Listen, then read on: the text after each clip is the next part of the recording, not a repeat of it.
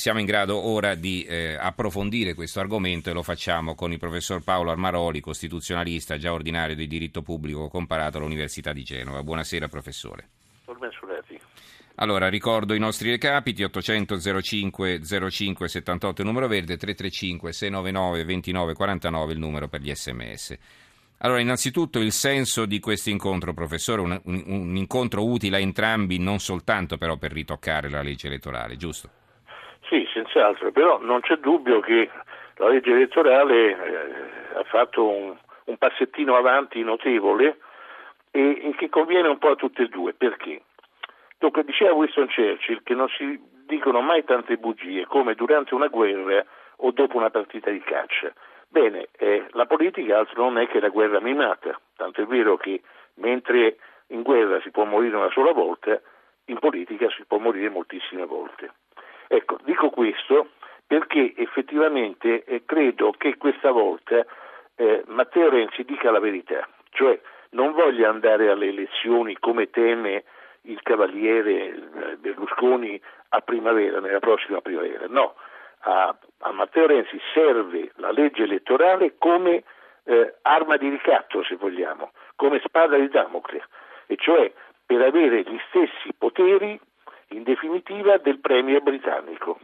Cioè, signori, o portiamo avanti il, l'indirizzo politico del governo, questo è rivolto sia alla minoranza interna PD, sia all'opposizione di Berlusconi, oppure si va alle elezioni anticipate. Quindi una minaccia, non una, rea- non una realtà. E questo ovviamente è una buona convenienza per, per Renzi. Queste cose Berlusconi le sa benissimo e quindi tira la corda per avere eh, qualche cosa in mano.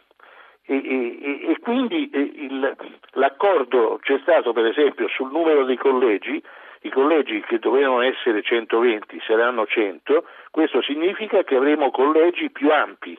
E questo significa quindi che anche i partiti minori hanno più possibilità nei vari collegi di avere un proprio rappresentante. E questo giova eh, a, a Berlusconi perché la serie di partitini del centrodestra come numero è molto di più di quelli del centro-sinistra dove praticamente il PD è il vero padrone di tutta la sinistra. La seconda cosa, la soglia del premio 40%, beh questo, mm. questo può, può, avvantaggiare l'uno e l'altro. Oggi come oggi sembrerebbe una... Ecco, vogliamo ricordare perché Renzi vuole assegnare il premio di maggioranza alla lista e Berlusconi invece vuole che sia assegnato alla coalizione? Beh certo, Dunque perché il PD già oggi ha, non solo nei sondaggi, ma anche alle scorse europee, un, un bagaglio elettorale che supera addirittura il 40%, mentre invece eh, Berlusconi può aspirare al 40% non come PDL, cioè come suo partito, ma come aggregazione di tutti i eh, partiti e partitini che in una maniera o nell'altra si schierano nel centrodestra. Quindi su questo eh, tira la corda e può darsi che ottenga qualche cosa, perché altrimenti avremmo un domani un bipartitismo zoppo, cioè si giocherebbe una sola partita dove il PD farebbe il bello e il cattivo tempo e il, il, il partito di Berlusconi sarebbe, come dire, condannato all'opposizione. La, la, squadra, la squadra Materasso, la squadra Materasso. e questo, questo non conviene. Così come ancora è in sospeso la soglia del 3% mm. e anche questa conviene a Berlusconi perché eh, partitini come che so io, Fratelli d'Italia, ma anche altri partiti eccetera che rischiano eh, rischierebbero di non arrivare, di superare il 4%, col 3% invece sarebbero tutti rappresentati e ovviamente tutti si schiererebbero col partito diciamo calamita, anche se il partito calamita non è più come una volta, uh-huh. e cioè il partito di Silvio Berlusconi. Senta, ehm, c'è un'ascoltatrice Mm, sì. Elisabetta da Venezia ci scrive che un tempo erano, i, le preferenze erano sinonimo di interessi clientelari, clientelari e ci domanda se rappresentano davvero un modello di partecipazione democratica. Ricordo che noi abbiamo fatto marcia indietro perché prima avevamo le preferenze, poi le abbiamo tolte e adesso le stiamo reintroducendo. Beh sì, qui eh, non c'è, non c'è, non c'è concordia di opinioni tra i cosiddetti specialisti, no?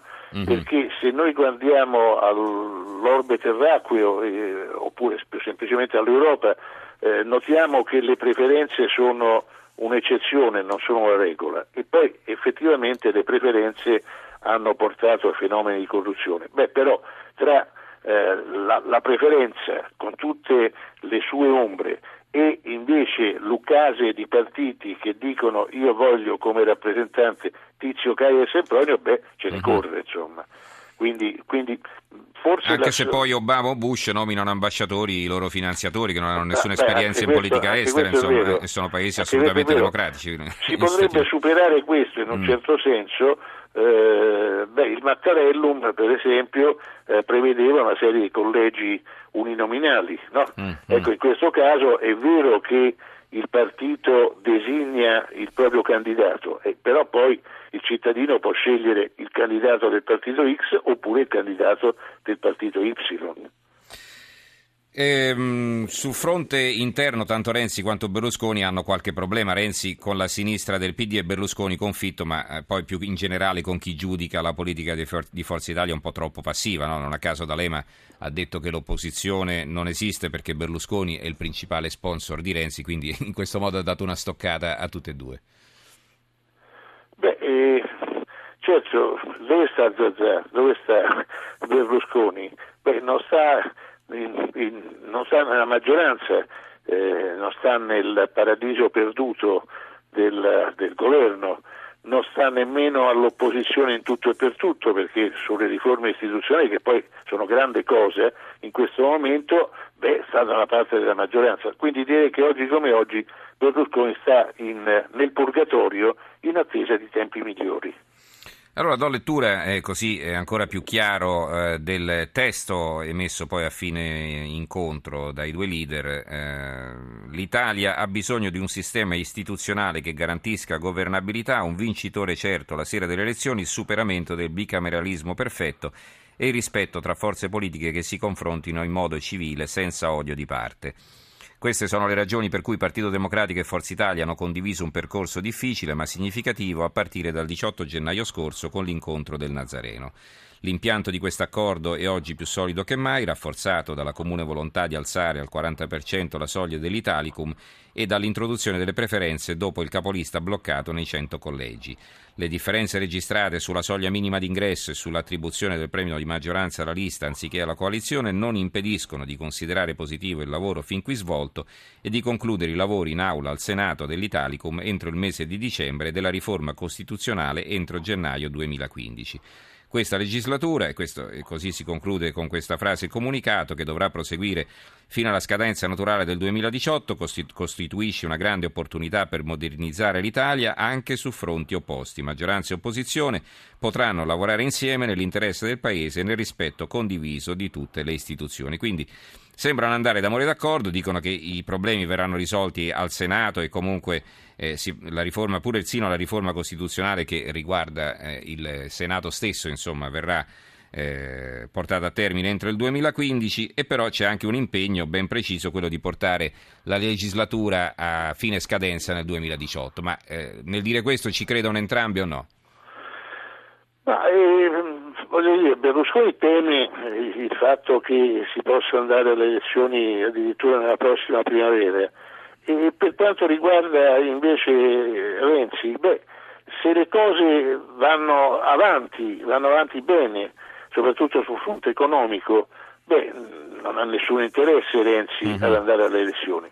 Se invece vede che eh, la sinistra eh, del suo partito assieme all'opposizione centrodestra cerca di impallinare il governo un giorno sì e l'altro pure nelle aule parlamentari, parlo soprattutto del Senato, beh allora a questo punto è meglio togliersi il dente e andare direttamente alle elezioni nella prossima primavera. Questo ovviamente nella prospettiva di Matteo Renzi. Allora, Rita Darimini scrive: Le preferenze finiscono col premiare i più consociativi, i più ricchi, rendendo gli eletti prigionieri dei finanziatori, soprattutto adesso che non c'è più il finanziamento pubblico.